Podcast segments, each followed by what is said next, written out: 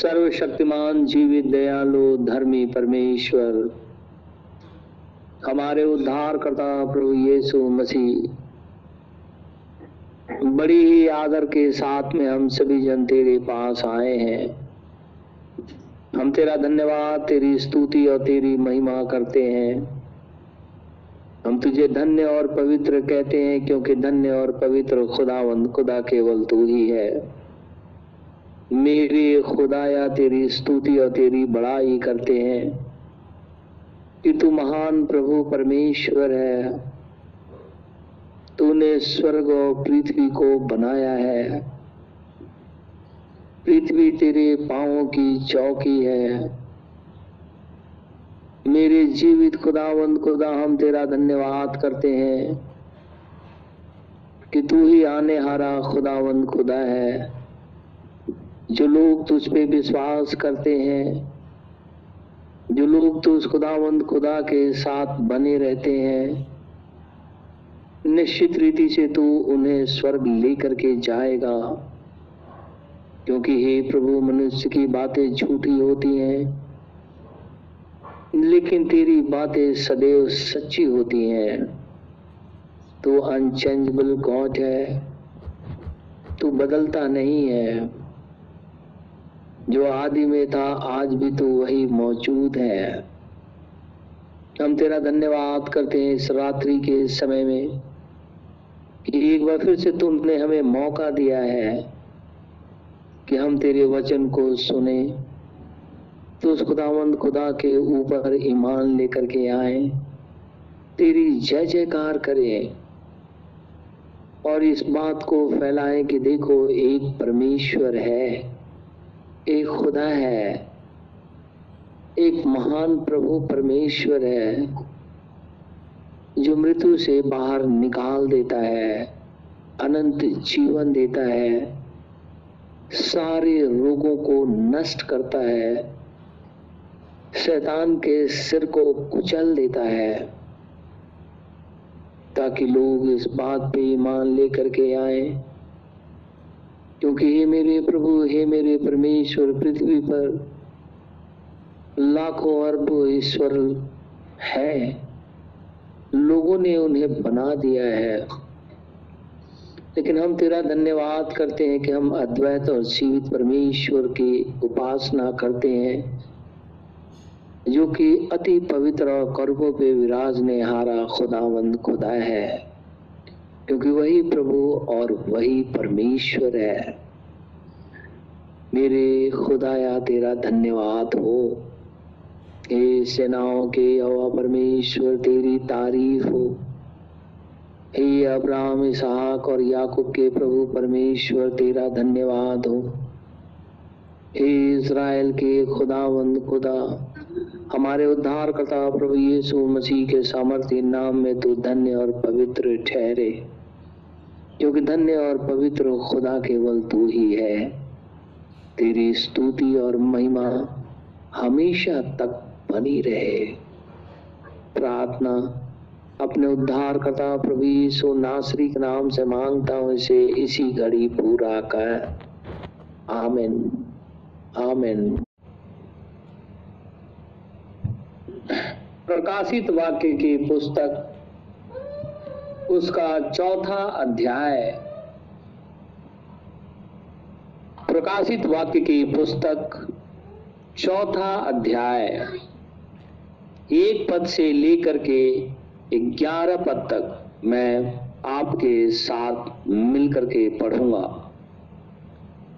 इन बातों के बाद जो मैंने दृष्टि की, तो क्या देखता हूं कि स्वर्ग में एक द्वार खुला हुआ है, और जिसका मैंने पहले तुरही कैसे शब्द से अपने साथ बातें करते सुना था, वही कहता है, यहाँ ऊपर आ जा और मैं वे बातें तुझे दिखाऊंगा, जिनका इन बातों के बाद पूरा होना अवश्य है। तुरंत मैं आत्मा में आ गया, और क्या देखता हूं कि एक सिंहासन स्वर्ग में रखा है, और उस सिंहासन पे कोई बैठा है, जो उस पर बैठा है वह यशब और मारिक के साथ दिखाई पड़ता है और उसे आसन के चारों ओर मरकत सा एक मेघधनुष दिखाई देता है। उस सिंहासन के चारों ओर 24 सिंहासन है और इन सिंहासनों पर 24 प्राचीन श्वेत वस्त्र पहने हुए बैठे हैं और उनके सिरों पर सोने के मुकुट हैं। उस सिंहासन में से बिजलियां और गर्जन निकलते हैं और सिंहासन के सामने आग के साथ दीपक जल रहे हैं। वे परमेश्वर की 7 आत्माएं हैं और उस सिंहासन के सामने मानो बिलौर के समान कांच का सा समुद्र है। सिंहासन के बीच में और सिंहासन के चारों ओर 4 प्राणी हैं जिनके आगे पीछे आंखें ही आंखें हैं। पहला प्राणी सिंह के समान है, दूसरा प्राणी बछड़े के समान है, तीसरे प्राणी का मुंह मनुष्य का सा है और चौथा प्राणी उड़ते हुए उकाब के समान है। चारों प्राणियों के 6 पंख हैं और चारों ओर और भीतर आंखें ही आंखें हैं और वे रात दिन बिना विश्राम लिए यह कहते रहते हैं, पवित्र पवित्र पवित्र प्रभु परमेश्वर सर्वशक्तिमान, जो था और जो है और जो आने वाला है। जब ये प्राणी उसकी जो सिंहासन पे बैठा है और जो युगानुयुग जीवता है महिमा और आदर और धन्यवाद करेंगे। तब तो 24 प्राचीन सिंहासन पर बैठने वाले के सामने गिर पड़ेंगे और उसे जो युगानुयुग जीवता है प्रणाम करेंगे और वे अपने अपने मुकुट सिंहासन के सामने ये कहते हुए डाल देंगे, हे हमारे प्रभु और परमेश्वर, तू ही महिमा और आदर और सामर्थ के योग्य है, क्योंकि तू ही ने सब वस्तुएं सृजी और वे तेरी ही इच्छा से सृजी गई है।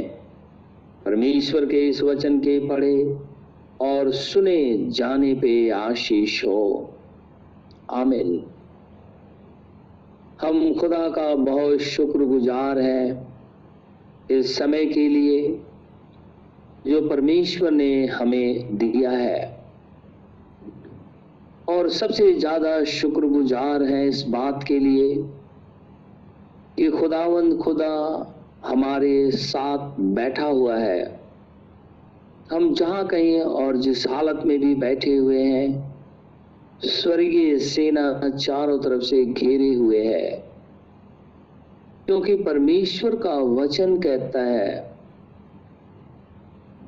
जब मेरे लोग एक जगह इकट्ठा होते हैं, मैं ध्यान धर के सुनता हूँ वो क्या बातें करते हैं। और वही खुदावंद खुदा फिर कहता है, जहाँ 2 या 3 मेरे नाम से हाजिर होते हैं, उनके मध्य में मैं उपस्थित होता हूँ। और वही खुदावंद खुदा फिर से कहता है कि परमेश्वर की सभा में परमेश्वर ही उपस्थित है। हम यहाँ किसी मनुष्य की सभा करने नहीं आए हैं, न ही कोई और बातें करने आए हैं।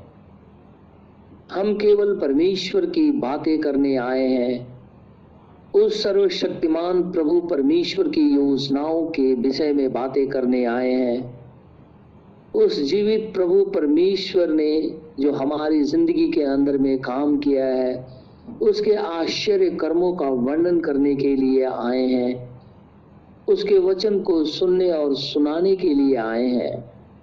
हम किसी और काम से यहाँ नहीं बैठे हैं, लेकिन हम इस बात पे विश्वास करते हैं कि खुदावंद खुदा हमारे साथ बैठा हुआ है और स्वर्गीय सेना हमें चारों तरफ से घेरे हुए है और इसके लिए हम खुदा का बहुत शुक्रगुजार हैं। हम काफी महीने से कलीसिया काल के विषय में अध्ययन किया और हमने ये देखा कि लौदीकिया की कलीसिया के बाद में कोई और कलीसिया काल नहीं है और इस कलीसिया काल का जो संदेशवाहक है वो आया और चला गया और जो कुछ भी भेद परमेश्वर ने ओपन कर दिया, जो उत्पत्ति से लेकर के प्रकाशित वाक्य तक गुप्त था, भेद भरी बातें थी, उसको उसने प्रकट किया और चला गया। इसीलिए वो इवनिंग मैसेंजर भी कहलाता है, क्योंकि सांझ के समय में उजाला हुआ था। और मिडनाइट उसके बाद, सांझ के बाद रात होती है। इससे पहले कि सुबह हो जाए वो दुनिया से चला गया, क्योंकि मॉर्निंग में तो रैप्चर होना है। और मत्ती 25 में लिखा है, आधी रात को धूम मची है, मिडनाइट क्राई हुआ है। मिडनाइट से पहले विलियम मैरियन ब्रैनहम, जो 7th मैसेंजर है लौदीकिया कलीसिया काल का, वो इस पृथ्वी से चला गया। उसके बाद में मिडनाइट क्राई हुआ, और मिडनाइट क्राई के बाद में मॉर्निंग शुरू होता है, क्योंकि आधी रात के बाद में सुबह शुरू हो जाता है। और जब सुबह होता है तो बाइबल में लिखा हुआ है कि दो जन एक साथ बिस्तर पे सोए होंगे, एक ले लिया जाएगा और दूसरा छोड़ दिया जाएगा। ये सुबह का ही समय है। सुबह के समय में लिखा है, दो जन खेत में होंगे, एक ले लिया जाएगा, दूसरा छोड़ दिया जाएगा। और उसी में ये लिखा हुआ है कि दो स्त्रियां एक साथ चक्की पीसती होंगी, एक ले ली जाएगी और दूसरी छोड़ दी जाएगी। जो छोड़ दी जाएगी, ये वो लोग हैं जिन्होंने खुदा को खुदा जान के ग्रहण नहीं किया। ये वो लोग हैं जिन्होंने कभी भी परमेश्वर को परमेश्वर जान के ग्रहण नहीं किया, क्योंकि वो भय योग्य परमेश्वर है, वो आदर के योग्य परमेश्वर है। लेकिन जो लोग पृथ्वी पर छूट गए, छोड़ दिए जाएंगे, उन्होंने खुदा को कभी भी अपनी जिंदगी के अंदर में जगह नहीं दिया। अगर दिया भी है तो गुनगुने तरीके से, विदाउट गारमेंट उसकी मेज में आ गए हैं। और हम जानते हैं परमेश्वर वचन में बना हुआ है, और जब वचन में बना है तो कोई भी आदमी जब तक वचन को ग्रहण ना करे तब तक उसके पास नहीं जा सकता। और हमने कल देखा था कि जेनेसिस चैप्टर में जब पाप आ गया तो जो जीवन का वृक्ष था उसके मार्ग में करूब लगा दिए गए। अब कोई भी मनुष्य दौड़ करके उस जीवन के वृक्ष के पास नहीं जा सकता। और फिर लिखा है, वहां ज्वाला में तलवार लगा दी गई। और आपने देखा होगा जेनेसिस के बाद में कहीं पे भी ये नहीं लिखा है कि उसे हटा दिया गया, या करूब को हटा दिया गया, या ज्वाला में तलवार को हटा दिया गया है, ऐसा नहीं लिखा है। लेकिन ये लिखा है कि उस जीवन के वृक्ष के पास जाने के लिए एक मार्ग है। हम कैसे भी जा सकते हैं, ईस्ट वेस्ट नॉर्थ साउथ, क्योंकि यीशु मसीह कहता है मार्ग सत्य और जीवन मैं हूं।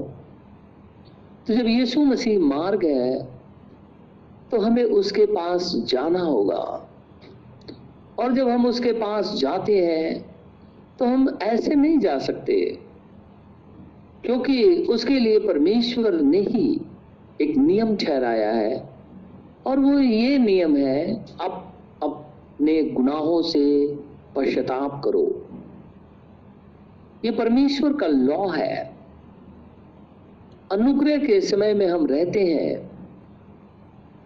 अनुग्रह के समय में परमेश्वर ने एक नियम बनाया है, पश्चाताप करो और उसके बाद में बैप्टिज्म लो, उसके बाद में खुदा के संग चलो, और तब परमेश्वर पवित्र आत्मा से परिपूर्ण करेगा। और बाइबल में लिखा है ये एक बयाना है अनंत जीवन का। मैं दान के विषय में बात नहीं कर रहा, 9 गिफ्ट्स के विषय में मैं बात नहीं कर रहा, मैं होली घोस्ट के विषय में बात कर रहा हूं। होली घोस्ट के ही 9 वरदान हैं, लेकिन मैं होली घोस्ट के विषय में बात कर रहा हूं, क्योंकि पश्चाताप करने के बाद जो बैप्टिज्म ऑफ होली घोस्ट होता है वो खुदा का आत्मा स्वयं परमेश्वर ही देता है। यूहन्ना ने इसकी गवाही दी थी। जब आत्मा से परिपूर्ण हो गया पेंटिकोस्ट के दिन पतरस, तो उसने इस बात की गवाही दी। योएल नबी की भविष्यवाणी पूरी हुई, और ये पूरी हुई कि खुदा का आत्मा इस पृथ्वी के ऊपर में उंडेल दिया गया है। जीवन के वृक्ष के पास जाने के लिए हमें पश्चाताप करना ही होगा। अदन की बारी में करूब लगे हुए थे। पृथ्वी पर हमने देखा था कि इज़राइल उसकी रक्षा करता था, वो गॉड्स गार्ड थे, क्योंकि हर एक दिशा के अंदर में 3-3 गोत्र हुआ करते थे। 4 दिशाएं हैं, 4 गोत्र, 4 प्रधान थे, और एक प्रधान के अंतर्गत 3 गोत्र थे, तो 4×3=12, 12 ट्राइब्स। और वही अपने झंडे को लेकर के आगे की तरफ बढ़ता था। फिर खुदा बोलता था अब दूसरा चलेगा, तो फिर वो गोत्र चलता था, फिर तीसरा गोत्र चलता था, फिर चौथा गोत्र चलता था। इस तरीके से वो ग्रुप में चलते थे। लेवी वाचा के संदूक को उठाए हुए चले चले चले जाते थे। उसको दूसरा कोई छू नहीं सकता था, ना ही उसे वो उठा सकता था। लेकिन वही वाचा के संदूक के ऊपर में जो करूब बना हुआ था, जो परमेश्वर ने ही बताया था। हमें इस बात का ध्यान रखना चाहिए कि वो जंगल में अपने मन से कुछ भी नहीं उन्होंने बनाया था। परमेश्वर ने स्वर्ग के अंदर में उन्हें दिखाया मूसा को, और परमेश्वर ने ही कहा कि ये व्यक्ति इस बात को बनाएंगे और मैं उन्हें विजडम दूंगा, तब वो इस कार्य को करेंगे, और तुम इसी रीति से उन्हें बनाना। बड़ी एक बहुत एक अच्छी बात मैं आपको बताऊं।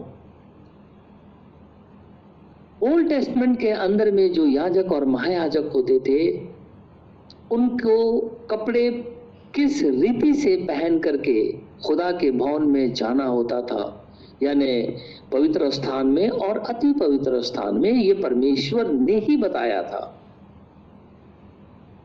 ऑल्टर पे कोई भी आदमी यूं ही नहीं खड़ा हो सकता।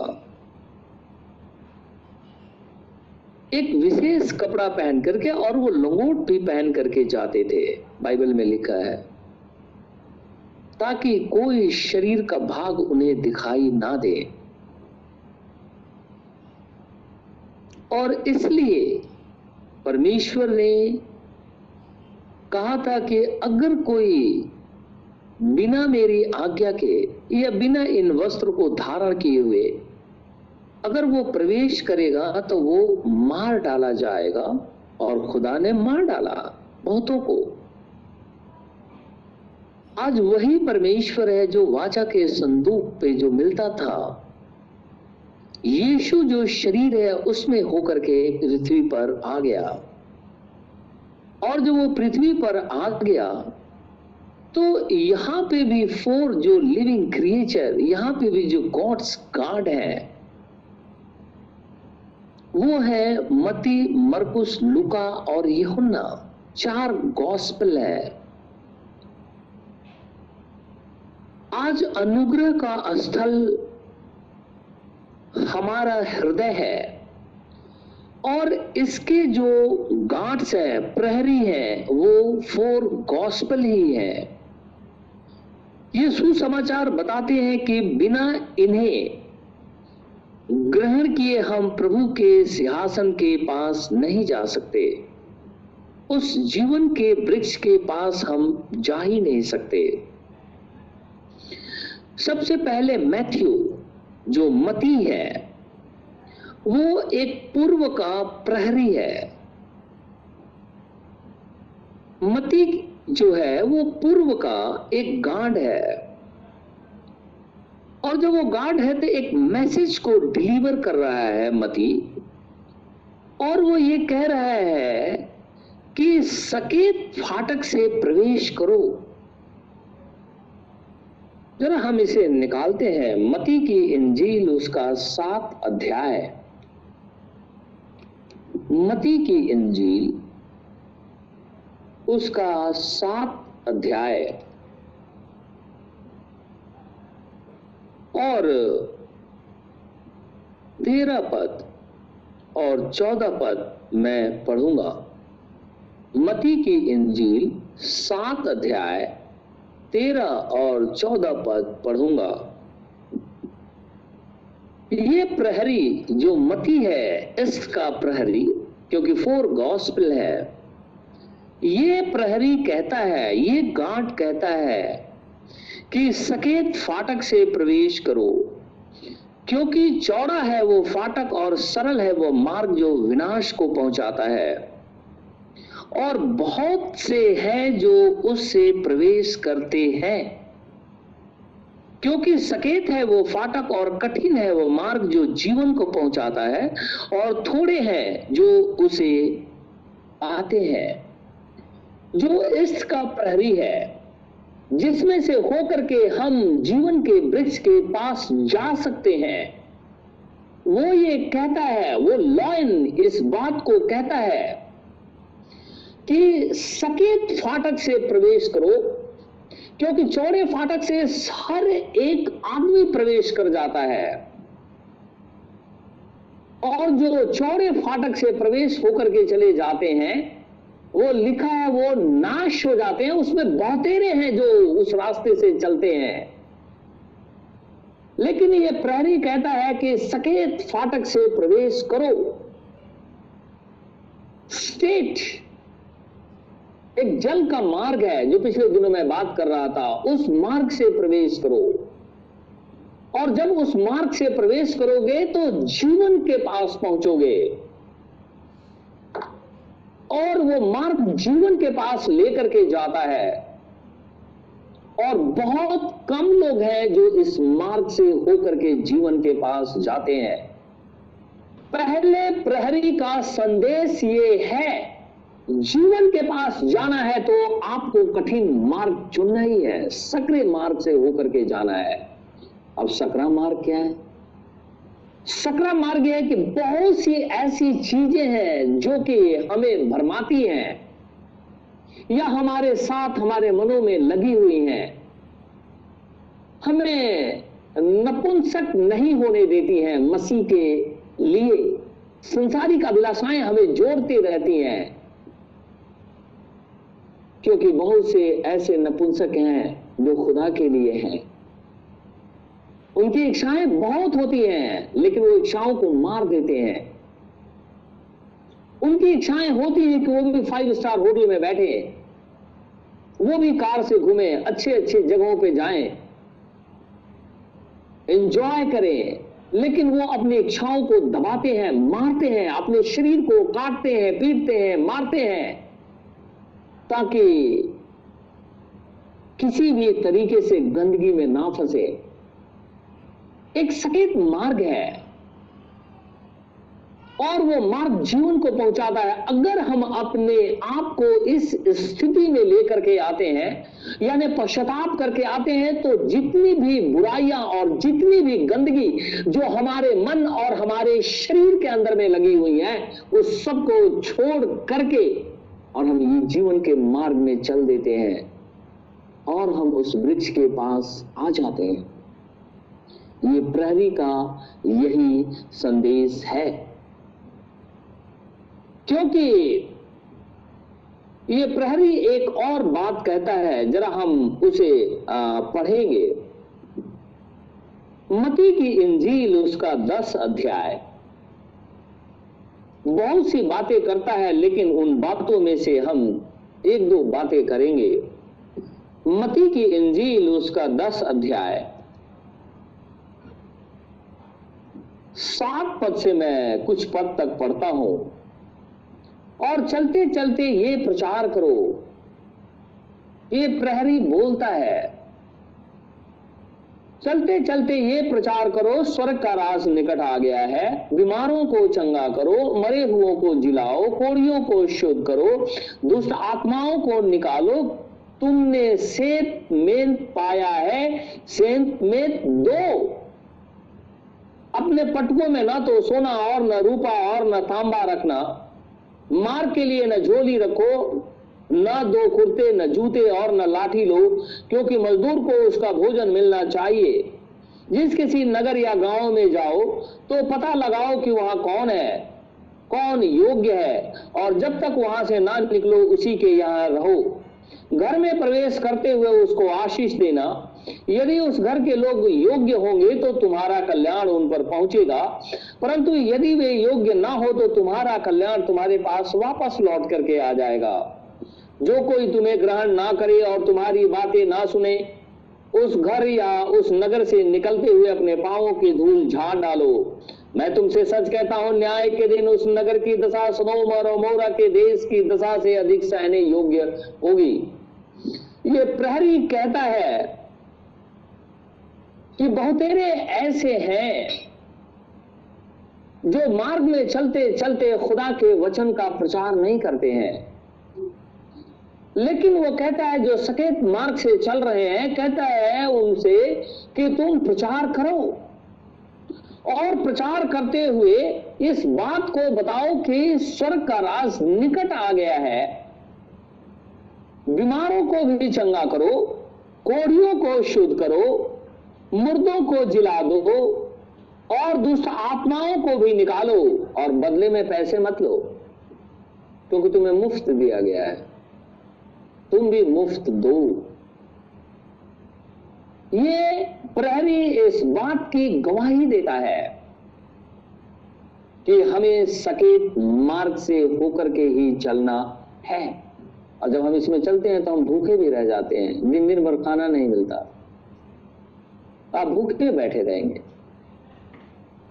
क्योंकि एक ऐसा मार्ग है जो सकरा है, तकलीफ दे है, लेकिन अंत में जीवन को पहुंचाता है। ये और कहता है कि घर में जाते समय उस घर के लोगों को ब्लेसिंग दो। अगर उस घर के लोग परमेश्वर के लोग होंगे, इस योग्य होंगे कि परमेश्वर की ब्लेसिंग को वो ग्रहण कर ले, तो निश्चित रीति से तुम्हारी ब्लेसिंग उन्हें लग जाएगी।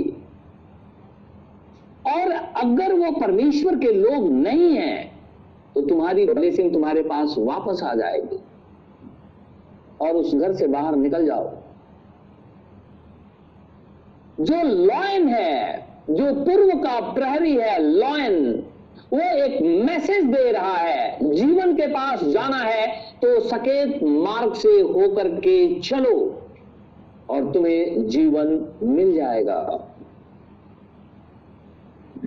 यदि कलीसिया, क्योंकि एक वर्ष में इसमें और पढ़ूं, पहला पद 10 अध्याय का 1, कहता फिर उसने अपने 12 चेलों को बुला करके कहा, उन्हें अशुद्ध आत्माओं पर अधिकार दिया कि उन्हें निकाले और सब प्रकार की बीमारियों और सब प्रकार के दुर्बलताओं को भी दूर करें। And when he had called unto him his 12 disciples, he gave them power against unclean spirits, to cast them out, and to heal all manner of sickness and all manner of disease. लेकिन आज जब हम मार्ग में चलते चलते लोग प्रचार करते हैं, तो हमने देखा है कि अशुद्ध आत्माओं को निकालने के बजाय कलीसिया ही अपने अंदर अशुद्ध चीजों को समेटे हुए है, तो वो अशुद्ध आत्माओं को कैसे निकाल सकती है? मती जो प्रहरी है वो कहता है, यदि कलीसिया अपने में अशुद्ध आत्माओं को समेटे रहती है, वह अनुग्रह के स्थल पे नहीं जा सकता, उसके लिए पश्चाताप करना ही होगा, यीशु मसीह के नाम से बपतिस्मा लेना ही होगा, यीशु मसीह का लहू जो कलवरी से बह रहा उसे अपने पाप को धोना ही होगा, तब हमें अनुग्रह स्थल पर जाने की अनुमति होगी, क्योंकि जीवन वहीं पे है। लेकिन अगर कलीसिया ही अपने आप में अगर अशुद्ध चीजों को समेटे हुए है तो वो कैसे उसमें से बाहर दूसरों को शुद्ध कर सकती है? यानी सबसे पहले कलीसिया को ही पश्चाताप करके यीशु मसीह के पास आना होगा, तब तो हम दूसरों को सिखाएंगे। अगर हम ही पश्चाताप करके हम ही लालच को पकड़े हुए अगर नहीं पकड़े रहेंगे तभी तो मैं आपको सिखाऊंगा। लेकिन अगर हम ही पश्चाताप नहीं किया, मैंने ही लालच में पड़ा हुआ हूं, मैं ही गंदगी में फंसा हुआ है, मैं ही अंधकार के अंदर फंसा हुआ, अशुद्ध आत्माएं चारों तरफ से घेरी हुई है, तो मैं आपको क्या सुना सकता हूं? इसलिए मती जो पूर्व का प्रहरी है, जो लॉयन है, वो ये कहता है सकेत मार्ग से प्रवेश करो, जीवन का वृक्ष तुम्हें निश्चित रीति से दिया जाएगा। और हम वहां पे जाकर के तृप्त हो जाएंगे, क्योंकि अनंत जीवन वही है। अदन की बारी में वो था, जीवन का वृक्ष था। वही जीवन के वृक्ष के पास जाने के लिए मती 22 में लिखा हुआ है। और आप जानते हैं प्रकाशित वाक्य है, अंतिम अध्याय का अंतिम वर्सेस है ये, उसके बाद में स्टॉप है बाइबल। जीवन के वृक्ष के पास में जाने के लिए हमें पश्चाताप करना ही होगा। मरकुस जो पश्चिम का प्रहरी है, जो ऑक्स है, बैल है, मरकुस ये प्रहरी ये गार्ड्स कह रहा है कि सारी जातियों को जाकर के सुसमाचार सुनाओ ताकि सारी जातियां पश्चाताप करें और यीशु मसीह के नाम से बपतिस्मा ले, क्योंकि जो विश्वास करेगा और बपतिस्मा लेगा उसका उद्धार होगा, क्योंकि जीवन के वृक्ष के पास उसे जाने का मौका मिलेगा। पश्चिम का जो गांठ है जो लगा हुआ है, जीवन के वृक्ष के 4 मार्ग है। यीशु मसीह कहता है मार्ग सत्य और जीवन मैं हूं। इसका प्रहरी मती, वेस्ट का प्रहरी मरकुस कहता है अगर तुम्हें जीवन के पास जाना है तो जाओ, सारी जातियों को सुसमाचार सुनाओ, और जब सुसमाचार सुनाओ तो उनसे कहो पश्चाताप करो। तो ये जो चर्चे जो अशुद्ध आत्माओं को समेटे हुए हैं कभी भी ये नहीं कहते हैं रिपेंट करो, कभी भी नहीं बोलते ही नहीं। जब एक वर्ष हम निकालेंगे मरकुस की इंजील उसका 16 अध्याय, मरकुस की इंजील 16 अध्याय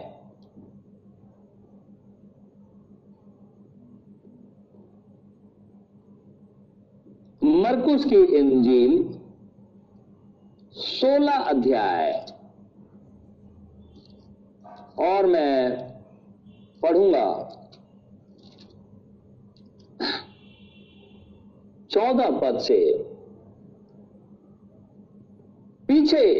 16 मरकुस 16 14 पद से पीछे वह उन 11 को भी जब वे भोजन करने बैठे थे दिखाई दिया। यीशु मसीह मुर्दों में से जिंदा हो गया है, उस समय की यह घटना है। और उनके अविश्वास और मन की कठोरता पर उलाहना दिया, क्योंकि जिन्होंने उसके जी उठने के बाद उसे देखा था उन्होंने उनकी प्रतीति ना की थी। और उसने उनसे कहा तुम सारे जगत में जाकर सारी सृष्टि के लोगों को सुसमाचार प्रचार करो। ये प्रहरी बोल रहा है जो विश्वास करे और बपतिस्मा ले उसी का उद्धार होगा। हमें क्या विश्वास करना है? यीशु मसीह खुदावंद खुदा है जो हमारे गुनाहों को मिटा देता है। हमें क्या विश्वास करना है? वो उद्धार करता है। हमें क्या विश्वास करना है? वो जीवन का करता है। हमें क्या विश्वास करना, वो वचन है। हमें क्या विश्वास करना, वो जीवन का वृक्ष है। हमें क्या विश्वास करना है, वो जीवन की रोटी है। हमें क्या विश्वास करना है, वो अनंत जीवन देता है, वो अपनी आत्मा देता है, वो परमेश्वर है। हमें यही विश्वास करना है। कहता है जो विश्वास करे और बपतिस्मा ले उसी का उद्धार होगा, परंतु जो विश्वास ना करेगा वो दोषी ठहराया जाएगा। मरकुस जो पश्चिम का प्रहरी है, जो जीवन के वृक्ष के पश्चिम का प्रहरी है, 4 गॉस्पल के अंदर में ये दूसरा गॉस्पल, वो कहता है तुम्हें जीवन के पास जाना है तो जा करके सुसमाचार सुनाओ, विश्वास करो, पश्चाताप करो, बपतिस्मा लो, तब तुम्हारा उद्धार होगा। और अगर तुम ऐसा नहीं करोगे तो तुम दोषी ठहराए जाओगे। और दोषी जो ठहराया जाता है हम जानते हैं उसकी एक ही जगह है और वो है आग की झील, जहां पे वो डाल दिया जाएगा। विश्वास करने वालों में ये चिन्ह होंगे। मत्ती भी इसी बात को बोल रहा था। अशुद्ध आत्माओं पे उन्हें अधिकार दिया गया था, मुर्दों को जिलाओ, कोढ़ियों को शुद्ध करो, बीमारों को चंगा करो, तुम्हें सेत में दिया है सेत में दो। और यहाँ पे भी ये मरकुस कहता है विश्वास करने वालों में ये चिन्ह होंगे, वे मेरे नाम से दुष्ट आत्माओं को निकालेंगे, नई नई भाषा बोलेंगे, सांपों को उठा लेंगे, और यदि वे प्राण नाशक वस्तु भी पी जाए तो भी उनकी कुछ हानि ना होगी, वे बीमारों पे हाथ रखेंगे और वो चंगे हो जाएंगे। ये प्रहरी कहता है तुम्हारे अंदर में ये साइन होने चाहिए। आपने देखा होगा दानियल को उठा करके सिंह की मांद में डाल दिया गया। खुदा ने क्या किया? लिखा है परमेश्वर ने सिंह के मुंह को बंद कर दिया। शद्रक मेशक अबेदनगो को उठा करके आग में फेंक दिया गया। क्या हुआ? खुदावंद खुदा ने वहां बचाया, एक जलने की गंध भी उनके शरीर से नहीं आई। हमारे अंदर में एक चिन्ह है, एक साइन प्रकट होता है। जब हम खुदावंद खुदा के वचन का प्रचार करने के लिए बाहर निकलते हैं, तब अशुद्ध आत्माओं को निकालने के लिए बाहर आते हैं। हम अशुद्ध आत्माओं को लेकर के समेटे नहीं रहते हैं, जैसे कि बहुत से मसीही परिवार, बहुत से चर्चेज हैं, वो समेटे रहते हैं, दुष्ट आत्माओं को समेटे रहते हैं, अशुद्ध चीजों को पकड़े रहते हैं, और फिर भी वो ये कहते हैं कि हम लोग खुदा के लोग हैं। कभी भी बैप्टिज्म के विषय में प्रचार नहीं करते, कभी भी रिपेंट के विषय में बताते नहीं, कभी भी जस्टिफिकेशन के विषय में नहीं बताते, कभी भी सैंक्टिफिकेशन के विषय में नहीं बताते, कभी भी बैप्टिज्म ऑफ होली घोस्ट के विषय में नहीं बताते, कभी भी सर्पेंट सीड के विषय में नहीं बताते, कभी भी होली कम्युनियन के विषय में नहीं बताते, कभी भी पैर धोने के विषय में नहीं बताते, कभी भी उद्धार के जीवन के विषय में नहीं बताते, कभी भी जो मिडनाइट क्राई है उसके विषय में नहीं बताते, कभी भी 7 चर्च 7 सील के विषय में नहीं बात करते, क्योंकि समय तो अब आखिरी चल रहा है, खुदा आने को है। ये प्रहरी कह रहा है तुम्हें पश्चाताप करना ही होगा, और सारी जातियों को, सारी सृष्टि जो है ना, पूरी पृथ्वी के हर एक व्यक्ति को सुसमाचार सुनाना ही होगा।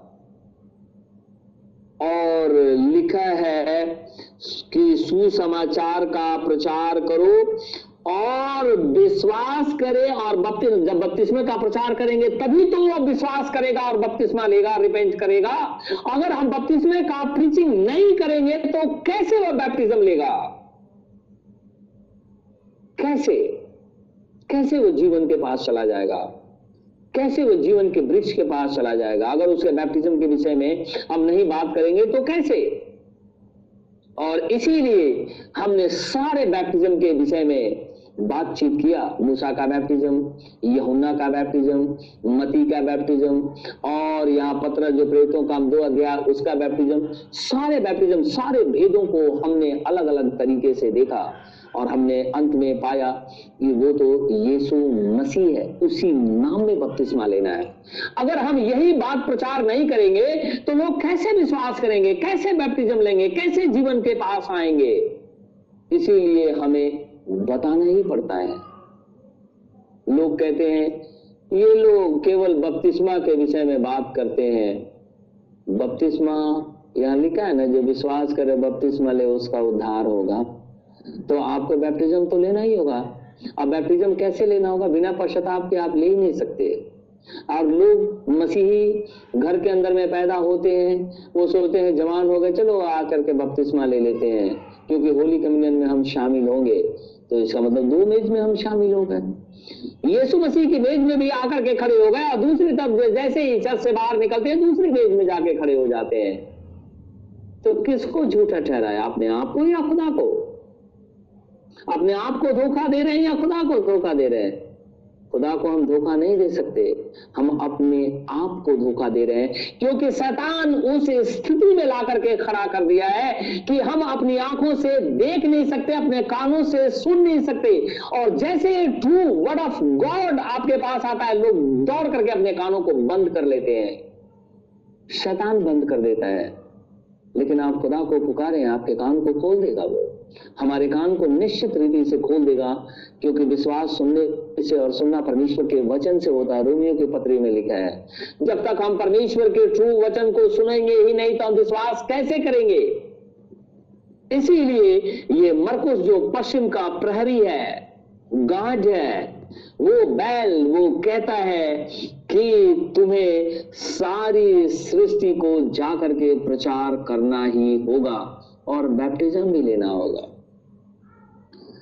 लूका जो नॉर्थ का प्रहरी है, देखिए वो एक मैन, आप जानते हैं लूका वैद्य था, बाइबल में लिखा हुआ है लूका वैद्य था, मनुष्य था वो, और वैद्यगिरी करता था और खुदा के अंदर में वो आ गया, इसीलिए उसकी उपमा मैन से है।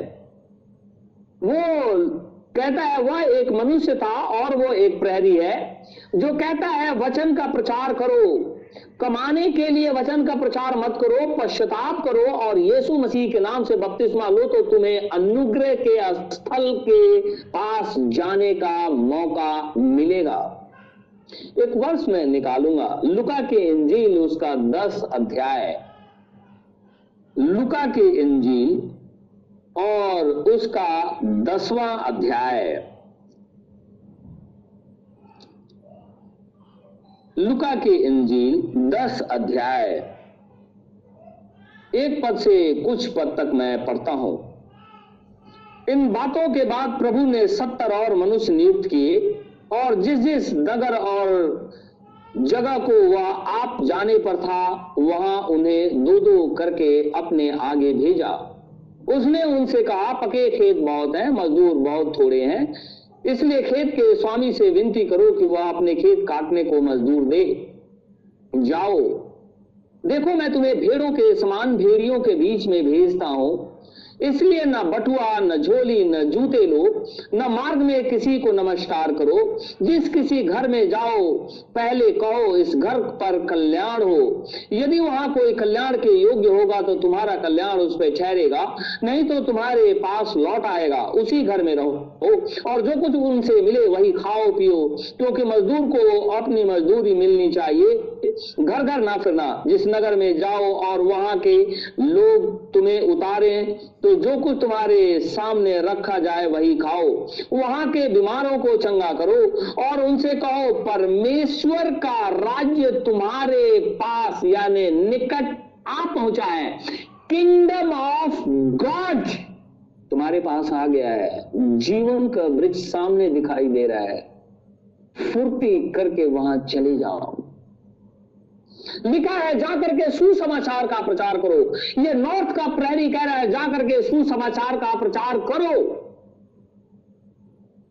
और जब तुम प्रचार करते हो उनके घरों में जाकर के बोलो परमेश्वर का राज्य निकट आ गया है। तो परमेश्वर के राज्य में हम कैसे प्रवेश करेंगे? क्योंकि परमेश्वर के राज्य में जीवन के वृक्ष के पास में तो खरूब लगे हुए हैं, ज्वाला में तलवार लगी है, तो उसके पास जाने के लिए, परमेश्वर के राज्य के पास जाने के लिए हमें यीशु मसीह को ग्रहण करना होगा पश्चाताप करके। आपको घटना एक याद होगा, बाइबल में लिखा हुआ है, एक व्यक्ति आया और कहने लगा यीशु मसीह से, मैं बचपन से दुआ करता हूँ, प्रार्थना करता हूँ, सब कुछ करता हूँ, अब मैं क्या करूं कि मुझे अनंत जीवन मिल जाए। यीशु मसीह कहता है कि तुम्हारे पास व्यवस्था है, तुम उसे पढ़ो। वो व्यक्ति बोलता है कि प्रभु बचपन से मैं ये करता हुआ आया हूं। तो यीशु मसीह कहता है तुम सिद्ध होना चाहते हो तो मेरे पीछे हो लो। वो व्यक्ति उदास हो गया क्योंकि वो बहुत धनी था और वो उदास होकर के चला गया। यीशु मसीह कहने लगा ऐसे लोग, ये धनवान लोग खुदा के राज्य में प्रवेश नहीं कर सकते।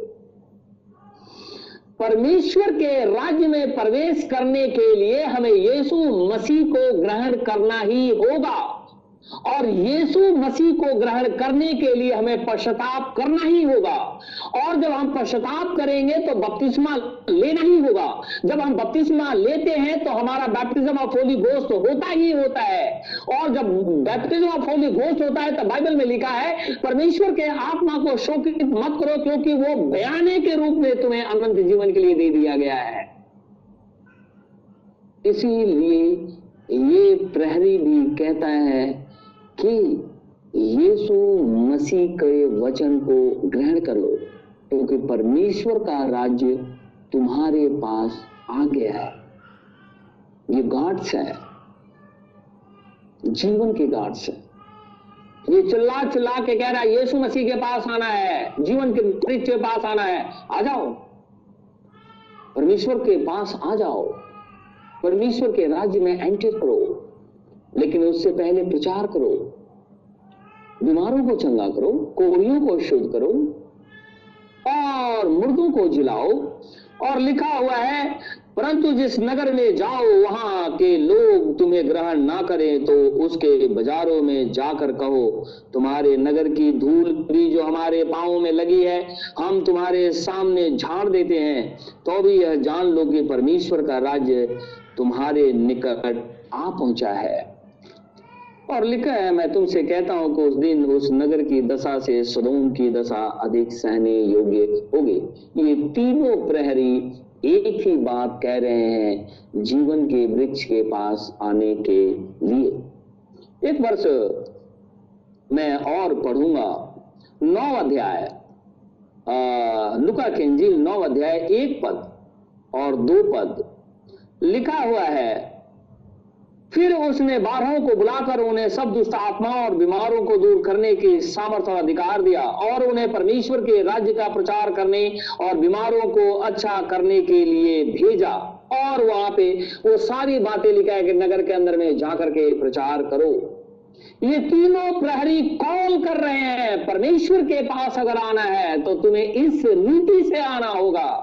और अगर इस रीति से, अगर बिना पश्चाताप के अगर तुम आ जाते हो तो तुम्हें पता है वहां गार्ड्स लगे हुए मार डालेंगे, तुम वहां पहुंच ही नहीं सकते हो। विदाउट ब्लड हम खुदा के पास नहीं जा सकते। इसीलिए यीशु मसीह का लहू हमें सारे अपराधों से शुद्ध करता है। एक वर्ष में और पढ़ूंगा, 24 अध्याय लुका की इंजील उसका 24 अध्याय, लुका की इंजील उसका 24 अध्याय, 24 अध्याय और मैं पढ़ूंगा 47, 48, 45 पद से लेकर के 49 पद तक मैं पढ़ता हूं आपके सामने। लुका की इंजील उसका 24 अध्याय 45 to 49 लिखा है, तब उसने पवित्र शास्त्र बुझने के लिए उनकी समझ खोल दी और उनसे कहा यूं लिखा है कि मसीह दुख उठाएगा और तीसरे दिन मरे हुओं में से जी उठेगा और यरूशलेम से लेकर सब जातियों में मन फिराव का और पापों की क्षमा का प्रचार उसी के नाम से किया जाएगा। कौन से नाम से किया जाएगा? उसी के नाम। उसका नाम क्या है? Jesus Christ. परमेश्वर के नाम से ही प्रचार किया जाएगा। लिखा है और यरूशलेम से लेकर के सब जातियों तक, यानी इज़राइल के अंदर में भी और जेंटाइल के अंदर में भी, यरूशलेम करके सब जातियों में मन फिराव का और पापों की क्षमा का प्रचार उसी के नाम से किया जाएगा। और हम करते हैं कि यीशु मसीह के नाम में आपको पश्चाताप करना ही होगा।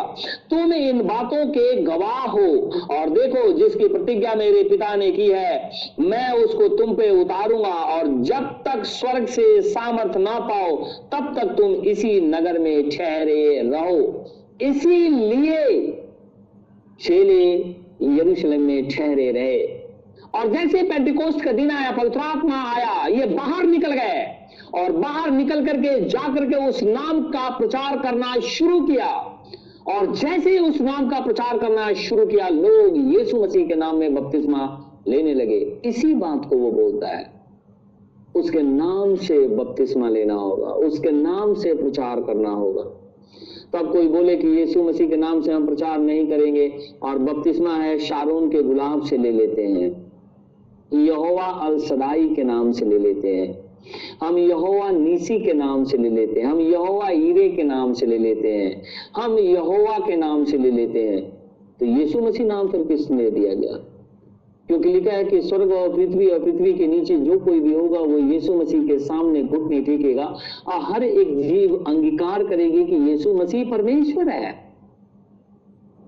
तो हमें उस नाम से प्रचार करना ही होगा, उस नाम से प्रचार करना ही होगा। जब हम उस नाम से प्रचार करेंगे तो लिखा है इज़राइल के अंदर में और सारी जातियों के अंदर में, यानी जेंटाइल वर्ल्ड के अंदर में भी यीशु मसीह के नाम से प्रचार करना होगा, ताकि लोग बचाए जाएं।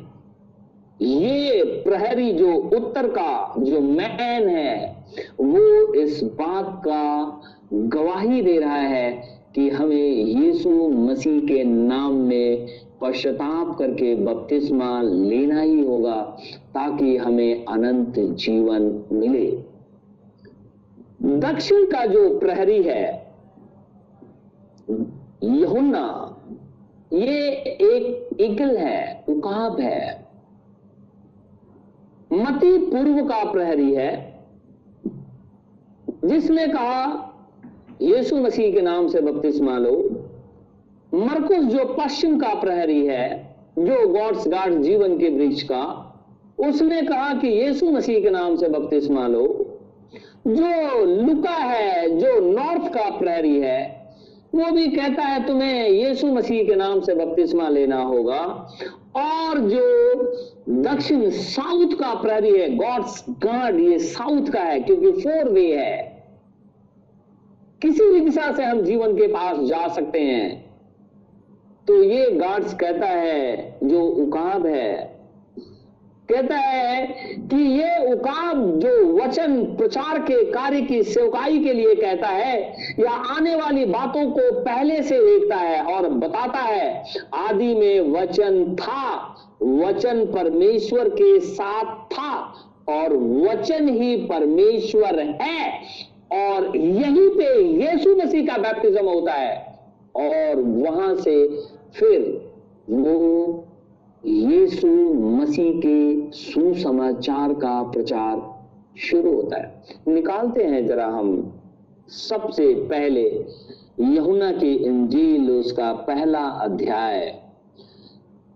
थोड़ा मैं पढ़ूंगा।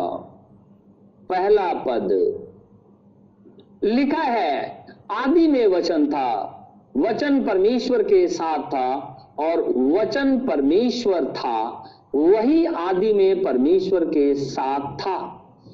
14 पद, और वचन देहधारी हुआ और अनुग्रह और सच्चाई से परिपूर्ण होकर हमारे बीच में डेरा किया, और हमने उसकी ऐसी महिमा देखी जैसे एकलौते पुत्र की हो। और 29 पद में सीधा हम देखते हैं तो लिखा है, दूसरे दिन यीशु को अपनी ओर आते देखकर देखो, यूहन्ना कहने लगा, देखो यह परमेश्वर का मेमना है जो जगत के पाप को उठा ले जाता है। यह वही है जिसके विषय में मैंने कहा था कि एक पुरुष मेरे पीछे आता है जो मुझसे श्रेष्ठ है, क्योंकि वह मुझसे पहले था। वो पहले था, मैं तो उसे पहचानता ना था, परंतु इसलिए मैं जल से बपतिस्मा देता आया हूं कि वो इज़राइल के ऊपर में प्रकट हो जाए। तो जब हम आत्मिक इज़राइल हैं तो क्या वो हमारे ऊपर में यीशु मसीह जो वध किया हुआ मेमना है, जो कि वचन है, प्रकट हुआ है? अगर प्रकट हुआ है तो हम पश्चाताप करें। अगर प्रकट हुआ है तो हम जानते हैं वो देहधारी हो गया था वचन। अगर प्रकट हो गया तो हम जानते हैं कि वो जीवन का वृक्ष है। अगर वो प्रकट हो गया तो हम जानते हैं कि वो जीवन की रोटी है। अगर वो प्रकट हो गया तो जीवन का जल है। हम उसके पास आ जाएं और उसे लें ताकि हम अनंत जीवन के भागीदार हो जाएं। एक वर्ष हम निकालेंगे यूहन्ना की इंजील, उसका 14 अध्याय, यूहन्ना की इंजील उसका 14 अध्याय, और देखिए 12 पद मैं पढ़ूंगा। हम सब जानते हैं, फिर भी मैं पढ़ूंगा 6 पद से लेकर के 12 पद तक। यीशु ने उससे कहा, मार्ग और सत्य और जीवन मैं ही हूं। बिना मेरे द्वारा कोई पिता के पास नहीं पहुंच सकता। यदि तुमने मुझे जाना होता तो मेरे पिता को भी जानते, और अब उसे जानते हो और उसे देखा भी है। फिलिप्पुस ने उससे कहा, हे प्रभु, पिता को हमें दिखा दे, यही हमारे लिए बहुत है। यीशु ने उससे कहा, हे फिलिप्पुस, मैं इतने दिन से तुम्हारे साथ हूं और क्या तू मुझे नहीं जानता? जिसने मुझे देखा है उसने पिता को देखा है। तू क्यों कहता है कि पिता को हमें दिखा? क्या तू विश्वास नहीं करता कि मैं पिता में हूं और पिता मुझ में है? ये बातें जो मैं तुमसे कहता हूं अपनी ओर से नहीं कहता, परंतु पिता मुझ में रहकर अपने काम करता है। मेरा विश्वास करो कि मैं पिता में हूं और पिता मुझ में है, नहीं तो खामोही के कारण मेरा विश्वास करो। मैं तुमसे सच सच कहता हूं कि जो मुझ पर विश्वास रखता है, ये काम जो मैं करता हूं वह भी करेगा, वरन इनसे भी बड़ा काम करेगा, क्योंकि मैं पिता के पास जाता हूं। जो कुछ तो मेरे नाम से मांगोगे वही मैं करूंगा, कि पुत्र के द्वारा पिता की महिमा हो। यदि तुम मुझसे मेरे नाम से कुछ भी मांगोगे तो मैं उसे करूंगा। 15:7, यूहन्ना के इंजील 15:7 पद में पढ़ता हूं। यदि तुम मुझ में बने रहो और मेरा वचन तुम में बना रहे, तो जो चाहो मांगो वह तुम्हारे लिए हो जाएगा। लिखा है ना, कहता है यदि तुम मुझ में बने रहो और मेरा वचन तुम में बना रहे।